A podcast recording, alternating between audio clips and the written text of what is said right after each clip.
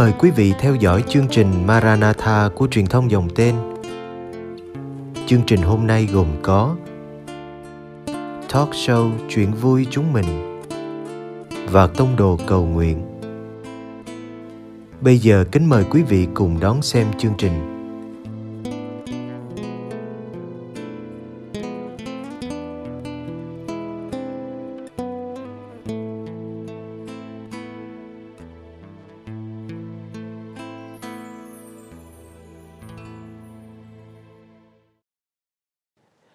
Chào mừng quý vị và các bạn đã quay trở lại kênh truyền thông Dòng Tên trong chuyên mục Chuyện vui chúng mình, được phát sóng trên kênh truyền thông Dòng Tên vào 19h30 thứ Tư hàng tuần.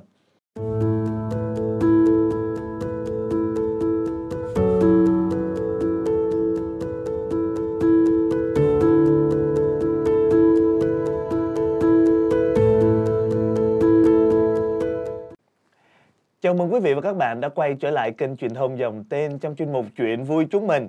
Hôm nay Phi Long sẽ đồng hành với quý vị trong số lần này. Và chủ đề của chúng ta ngày hôm nay đó là mạng ảo, hậu quả thật. Chúng ta sẽ được chào đón với một nữ khách mời vô cùng duyên dáng và xinh đẹp đến từ trung tâm Rồng Việt. Và ở đây chúng ta sẽ có được những chia sẻ lý thú từ bạn nữ ấy. Và không để cho các bạn chờ đợi lâu nữa, chúng ta cùng đến với bạn nữ trong chuyên mục Chuyện vui chúng mình vào 19h30 thứ Tư hàng tuần. Giờ đây chúng ta cùng đến với vị khách mời đặc biệt này. Xin kính chào bạn ạ. Mến chào tất cả quý vị khán giả của kênh truyền thông Dòng Tên và chào thầy Phi Long. Mình tên là Phạm Ngọc Hương Tiên, hiện đang công tác tại Trung tâm Kỹ năng sống Rồng Việt. Và một mặt khác thì mình cũng đang là giáo lý viên tại Giáo xứ Chí Hòa. Quý vị và các bạn thân mến, thì trong những số lần trước chúng ta cũng đã gặp được các bạn giáo lý viên, rồi ca viên. Và dường như tất cả các bạn khách mời đến với chuyên mục Chuyện vui chúng mình đều là những thành viên rất là xuất sắc trong cái giáo xứ. Bên cạnh đó các bạn còn là những nhân viên xuất sắc, những quản lý tài ba tại các công ty ngoài xã hội.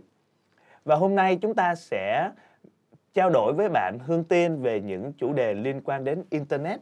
Và dĩ nhiên chúng ta đều biết được là Internet nó là mạng ảo thôi. Nó là những con số được mã hóa rồi nhiều thứ khác để tạo nên cho chúng ta một thế giới ảo.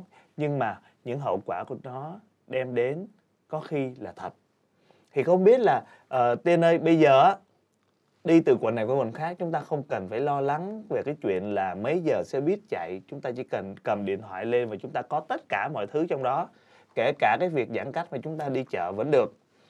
Thì không biết là Tiên suy nghĩ như thế nào về cái vị thế hoặc là cái chỗ đứng của Internet trong đời sống hiện tại bây giờ? Dạ vâng, thưa thầy Phi Long cũng như là tất cả quý vị khán giả, chúng ta không thể phủ nhận cái mức độ quan trọng của Internet trong thời hiện nay.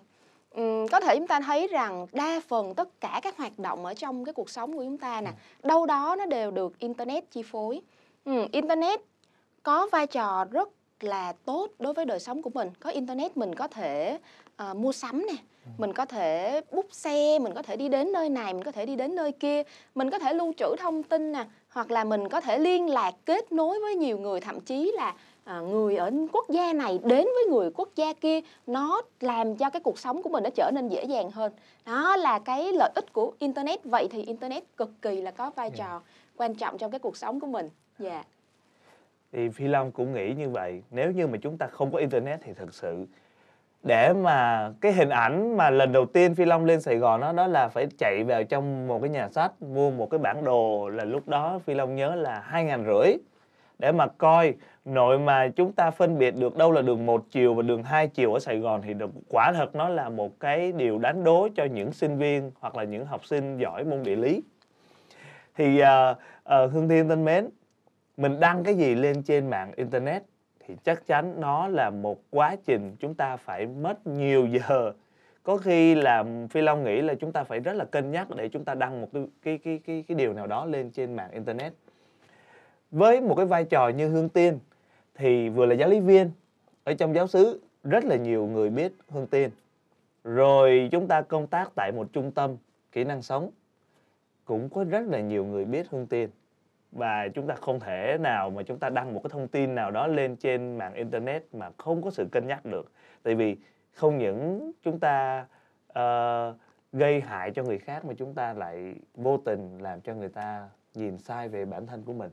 Thì không biết là ở một cái thế đứng như vậy thì Hương Tiên nghĩ thế nào khi mà mình post một cái bài nào đó lên trên Facebook của mình ạ? Nó như thế này nè thầy, chúng ta đều thấy rằng là internet nó là một cái công cụ rất là quan trọng và có ích cho cuộc sống của chúng ta. Nhưng mà đâu đó ở cái mặt khác nó cũng có những cái điều nó có hại cho mình. Vậy thì mình xem là nếu như mình xem cái trang mạng xã hội đó, nếu như mình xem cái trang cá nhân đó là cái nhà của mình, thì khi mà mình đăng cái gì lên thì nó giống như là mình đang trang trí làm đẹp cho cái ngôi nhà của mình. Vậy thì bạn muốn trang trí cái ngôi nhà của mình nó đẹp theo cái hướng tích cực, hay là bạn muốn trang trí những cái mà nó xấu xí hoặc là nó có hại cho cái ngôi nhà của mình, hay là làm cho cái hình ảnh của mình, cái ngôi nhà của mình nó trở nên nó bớt xinh đẹp lại. Đó, thì là khi mà mình đăng cái gì, mình lựa chọn cái thông tin gì mình đăng lên thì mình cũng phải cân nhắc, mình cũng phải xem xét xem là cái nội dung đó mình đăng lên nó có ý nghĩa hay không, nó có ý nghĩa tích cực hay là tiêu cực, nó có gây ảnh hưởng xấu đến cho chính bản thân mình hoặc là đến cho những người xung quanh mình hay không. Bởi vì khi mà mình đăng lên, mình đã gọi là internet, tức là nơi mà để kết nối nhiều người, thì đăng lên không chỉ là mình ảnh hưởng mà là có thể là những người khác nữa. Đó, thì thành ra là khi mà em sử dụng các trang mạng xã hội và để mà em đăng một cái gì đó lên cái trang mạng xã hội của mình á, thì em rất là cân nhắc để mà lựa chọn làm sao đó khi mình đăng lên mọi người cảm thấy rằng cái ngôi nhà đó của mình nó phải xinh đẹp hơn, nó phải có ý nghĩa hơn. Đó là cái mục đích mà em sử dụng internet. Cảm ơn Hương Tiên rất là nhiều. Vậy thì qua những cái chia sẻ của Hương Tiên đó, chúng ta thấy được cái điều này này. Nếu như mà những báo chí chính thống có một cái ban biên tập rõ ràng, muốn đăng cái gì là phải được kiểm duyệt rõ ràng, thì mạng internet lại không có được cái chức năng như vậy. Và chúng ta không thể để cái chức năng kiểm duyệt hoặc là phản pháo từ những người xung quanh được, tại vì họ không sống cái cuộc sống của mình, đúng không ạ? Thì chúng ta phải trở thành một tổng biên tập, chúng ta trở thành một người kiểm duyệt nội dung, và chúng ta trở thành một người sáng tạo ra nội dung để truyền được những năng lượng tích cực cho người khác. Vậy thì với Tiên á, không biết là khi mà đi làm ở ngoài xã hội như vậy với một cái vai trò là quản lý công ty, thì Tiên có ngại để mà mình chia sẻ những cái điều nho nhỏ hoặc là những cái nét đẹp đức tin của mình lên cái trang cá nhân của mình và những các bạn nhân viên khác có thể nhìn thấy không? Tiên có ngại cái điều đó không?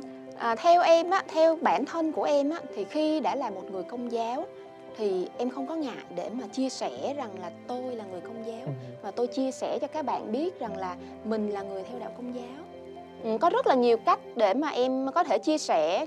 Đôi khi là mình có thể đăng một cái câu lời Chúa lên trên cái trang mạng xã hội đó của mình, hoặc là mình đăng những cái hình ảnh mà những cái công tác mà em thực hiện, ví dụ như là em làm giáo lý viên, em đến nhà thờ, em đi lễ, hoặc là những cái bài viết về các thánh chẳng hạn, hoặc là những bài viết về Đức Mẹ, về Chúa, vân vân vân. Đó, thì những cái bài viết mà em lựa chọn em đăng lên trên mạng xã hội thì cái mình gọi đó là cái nhà chung mà. Đó, thì nơi đó có mình là người Công giáo thì chắc chắn đâu đó những người bạn của mình cũng sẽ có những người Công giáo. Vậy thì những người bạn mà không có theo đạo Công giáo giống như mình, khác tôn giáo với mình, thì họ cũng sẽ đọc được những cái bài viết đó của mình. Đó, thì đó là cách mà em chia sẻ và em truyền cho các bạn biết rằng là mình là người Công giáo. Hoặc là chẳng hạn như là một người lạ đi, khi mà họ vào cái trang mạng xã hội của mình thì nó có cái phần là cài đặt cái thông tin á, thì nó có cái phần tôn giáo là mình cũng cài sẵn ở trên đó là mình là người Công giáo rồi, thì họ cũng sẽ đọc mà họ sẽ biết. Thì em cảm thấy rằng là khi mà mình chia sẻ về một cái nội dung nào đó để thể hiện mình là người Công giáo thì chẳng có gì để mình phải ngại hết thầy.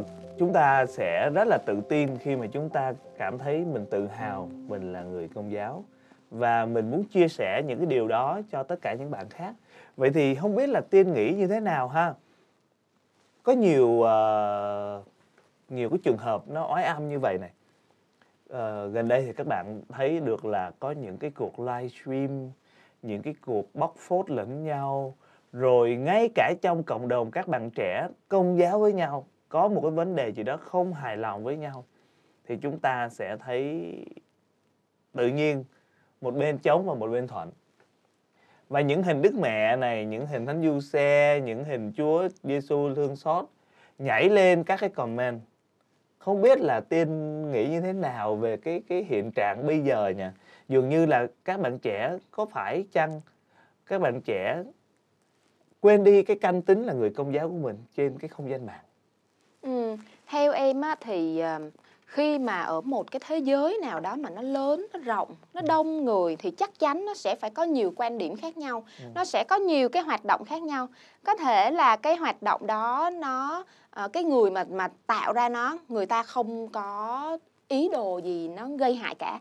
Nhưng cái người sử dụng cái hoạt động, những người thực hiện phía sau á, thì qua người này người khác thì cái mục đích của nó sẽ bị chuyển đổi, nó sẽ bị biến hóa ra một tí xíu.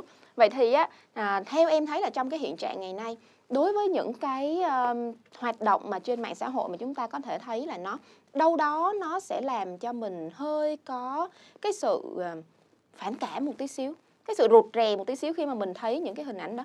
Ví dụ như là một cái hình ảnh gì đó về Công giáo của mình nhưng mà mang lên bao nhiêu like đó bạn sẽ được gì, bao nhiêu comment đó bạn sẽ được gì, hoặc là những cái live stream, những cái bài để mà đăng lên để mà trò chuyện trực tiếp rồi thể hiện quan điểm cá nhân để mà nói xấu, nói hành. Thì thực chất theo em, cái việc mà người ta nói á, đã là cái việc của người ta rồi. Khi mà người ta muốn nói là người ta đã muốn có cái mục đích gì rồi.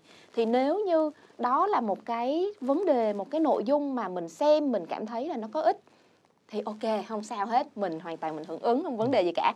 Nhưng nếu như nó là một cái vấn đề mà thật sự là nó không có nằm trong cái mục đích của mình đang suy nghĩ hoặc là cái hướng mà mình đang muốn nói đến, thì mình cũng nên, thứ nhất là mình phải bình tĩnh đã.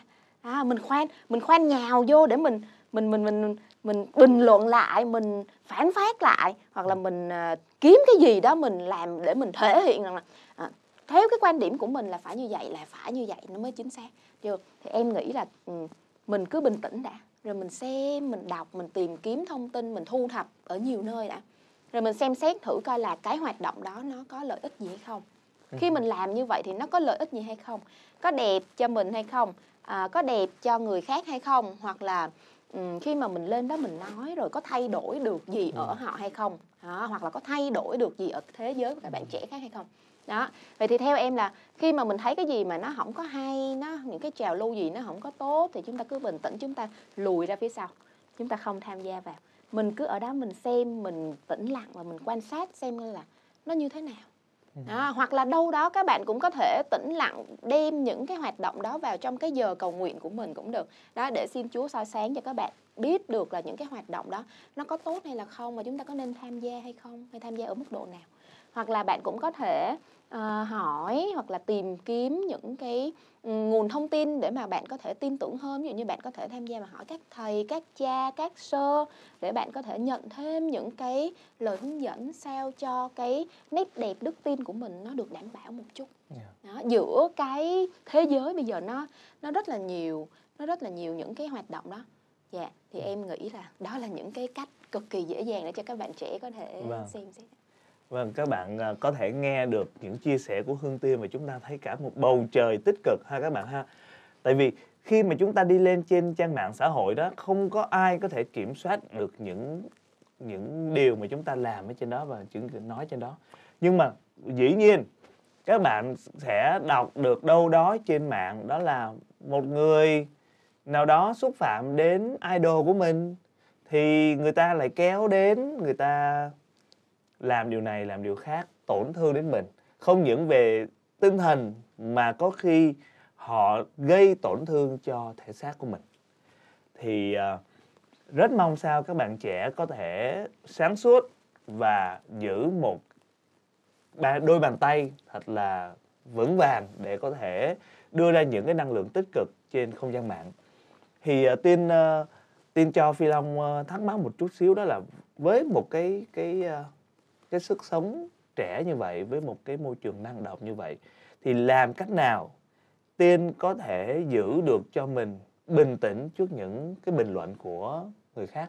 Thí dụ như mình chụp hình, mình làm nhỏ thánh giá, hoặc là mình chụp hình ở trong nhà thờ, mình mặc áo dài, điều này điều kia, thì chắc chắn là có người thích người không. Vậy thì trước những bình luận thích thì mình không nói gì nha. Nếu chưa nhiều bình luận thích thì chắc chắn là càng nhiều càng tốt.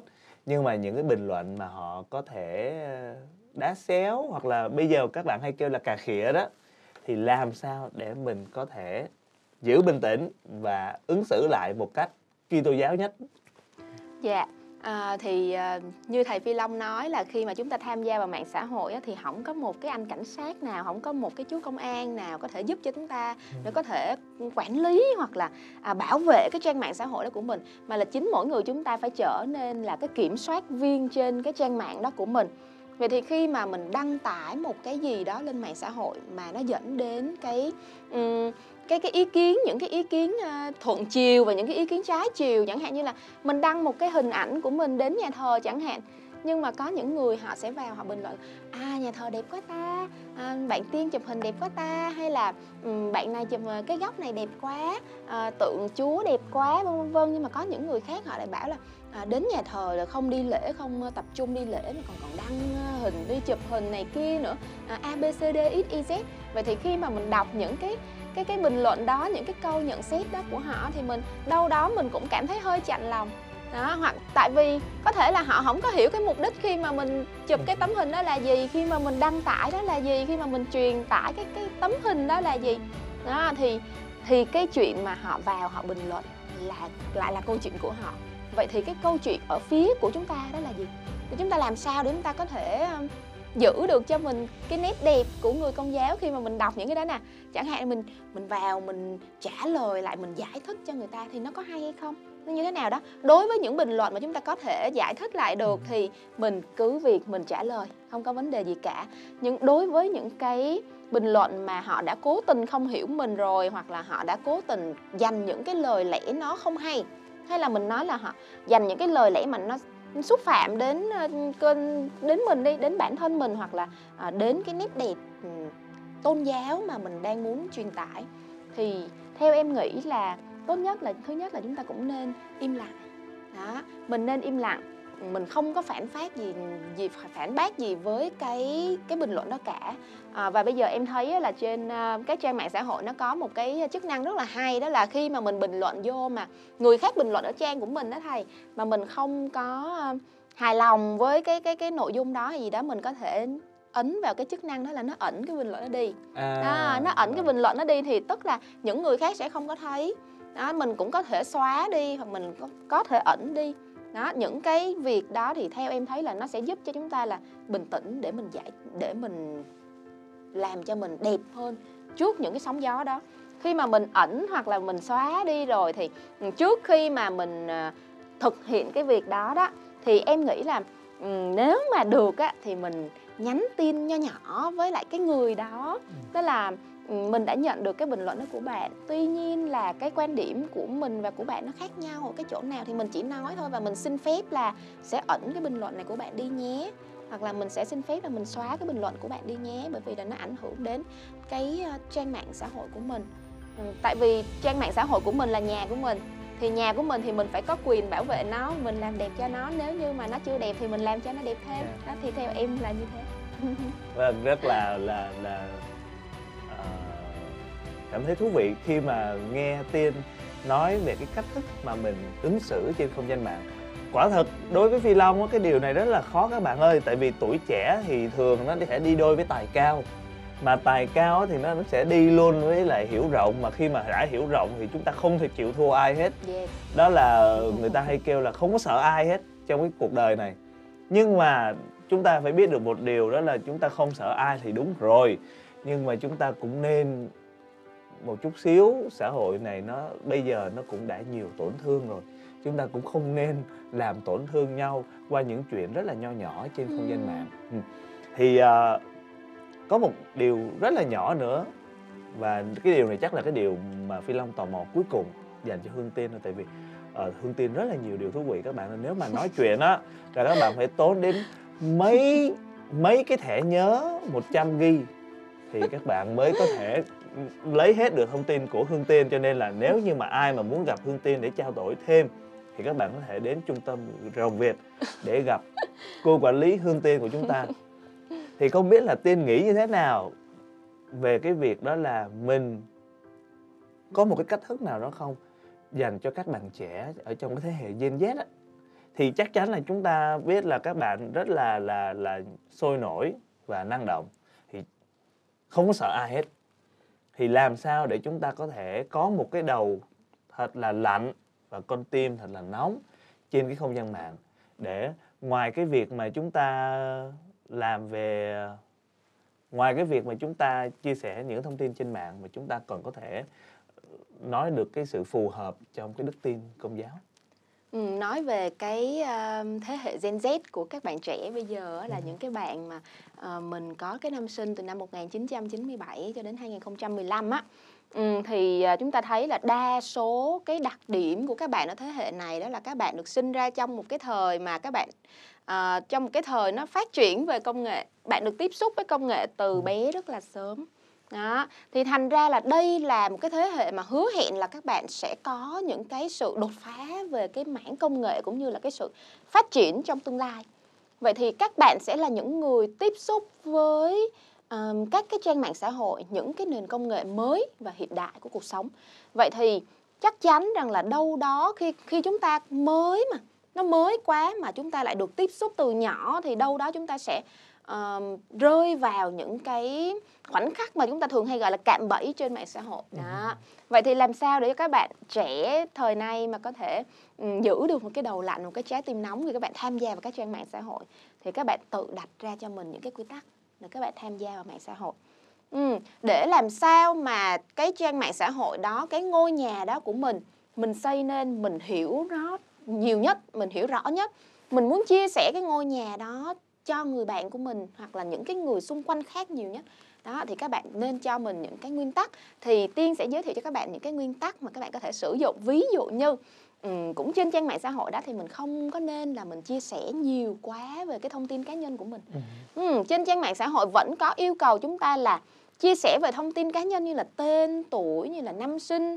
Vậy thì chúng ta cũng thoải mái để chia sẻ về những vấn đề đó. Tuy nhiên là mình cũng giới hạn những cái thông tin đó lại.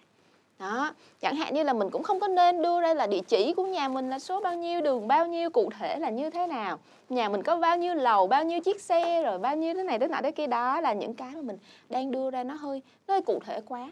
Thì khi mà chúng ta tham gia vào mạng xã hội mà mình chia sẻ cụ thể quá thì cái thế giới mạng xã hội nó đâu đó, cái thông tin cá nhân của mình nó sẽ bị đánh cắp. Đó, mình hay thường gọi là đánh cắp thông tin cá nhân đó. Đó.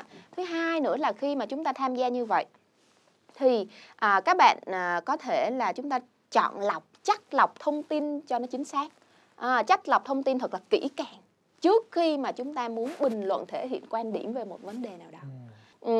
Giúp cho nhau đó là mình dùng những cái lời nói, những cái sự ứng xử, đó là cái điều số 3, đó là mình sẽ ứng xử với nhau sao cho nó thật là văn minh. Khi mà chúng ta sử dụng mạng xã hội, mình nói những cái lời lẽ nào để mà không có gây tổn thương cho nhau, hoặc là không có gây tổn thương cho chính bản thân mình, không có làm xấu cái hình ảnh của mình. Đặc biệt là các bạn trẻ Gen Z mà còn lại người Công giáo nữa.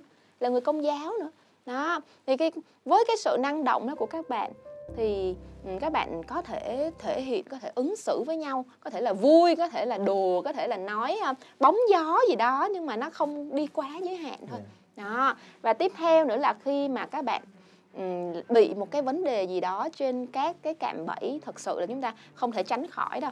Khi mà chúng ta tham gia vào mạng xã hội, có thể chúng ta sẽ không tránh khỏi những cạm bẫy đó. Vậy thì các bạn nên biết tìm kiếm sự trợ giúp từ những ai, từ những người nào có thể giúp cho các bạn tham gia vào.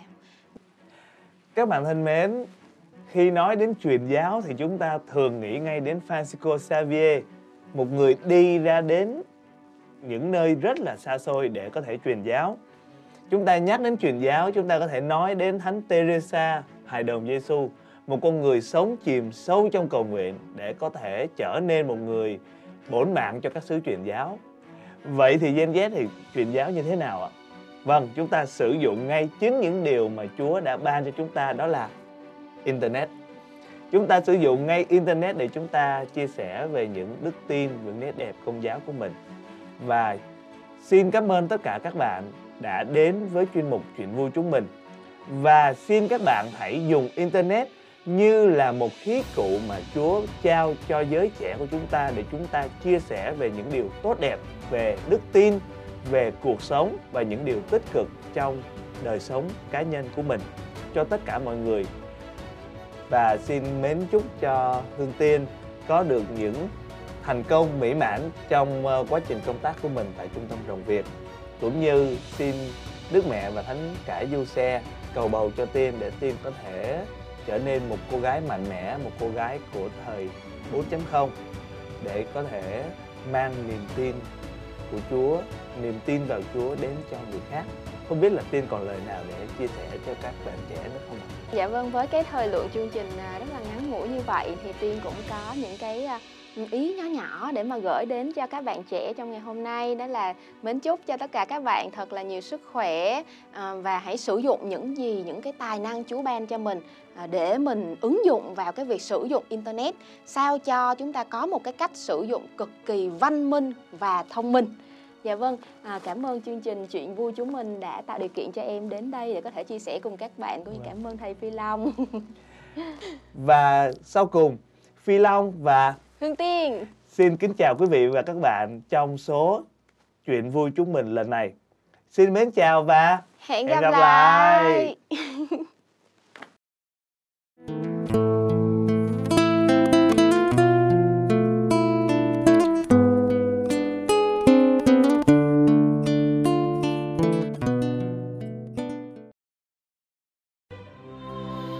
Cầu nguyện cùng Đức Giáo Hoàng.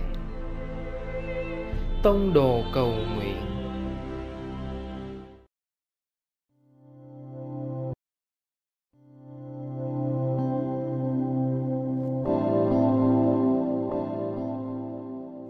Cùng Chúa Giêsu buổi tối.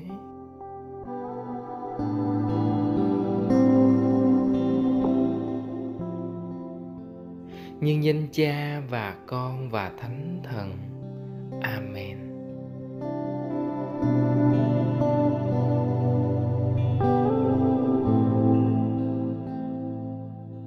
Vào buổi tối, con suy xét lòng mình để kết thúc ngày sống.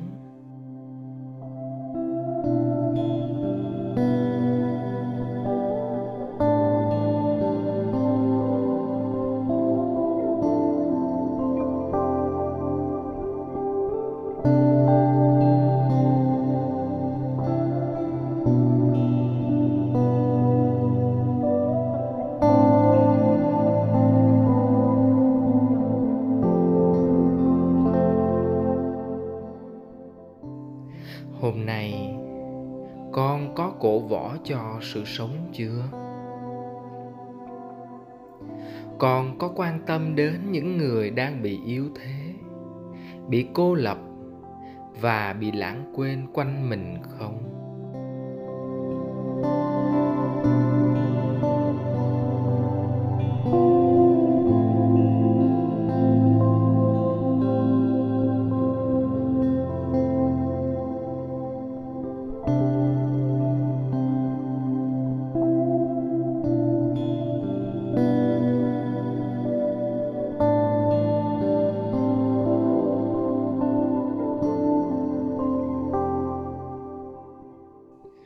Con có đến thăm những người đang cần sự quan tâm không? Con đã trải nghiệm nhiều hơn với những tình bạn trong xã hội, điều mà giáo hội mời gọi con chưa?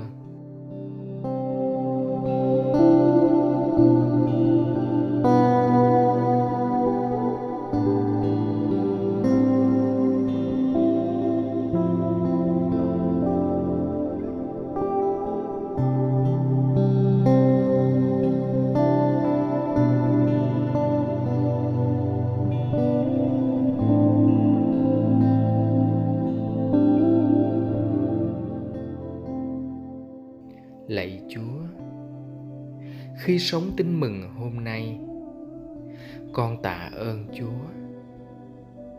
Nếu con đi lạc lối, hoặc con tự cô lập mình, hay nếu con cau có, hoặc gặm nhấm những sự nhục nhã và nỗi đau của mình, thì con thật lòng xin lỗi Ngài.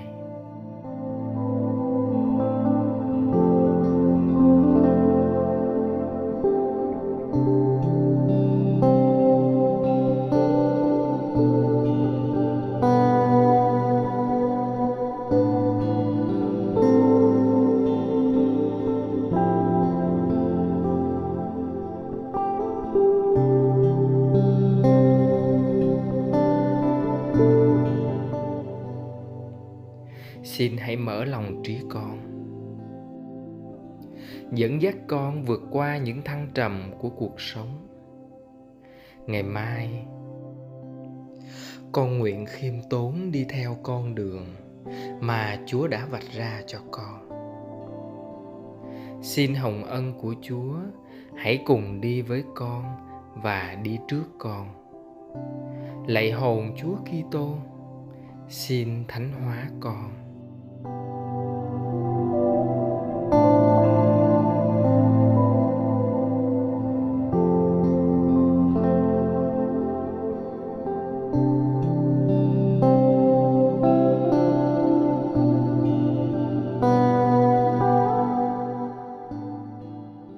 Kính mừng Maria đầy ơn phúc, Đức Chúa Trời ở cùng bà.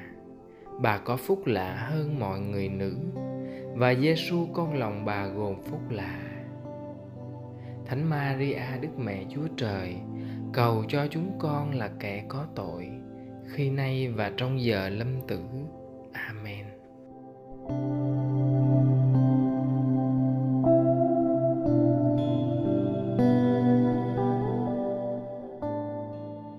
Nhân danh Cha và Con và Thánh Thần. Amen.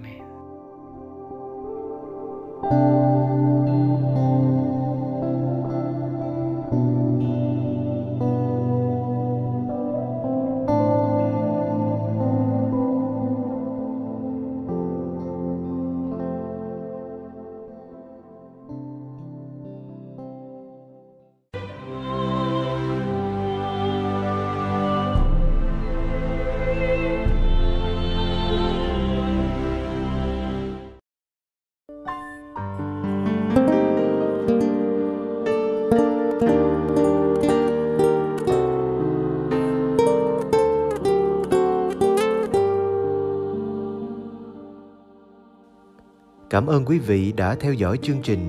Kính chúc quý vị một đêm an lành trong vòng tay yêu thương của Chúa Giêsu và Mẹ Maria.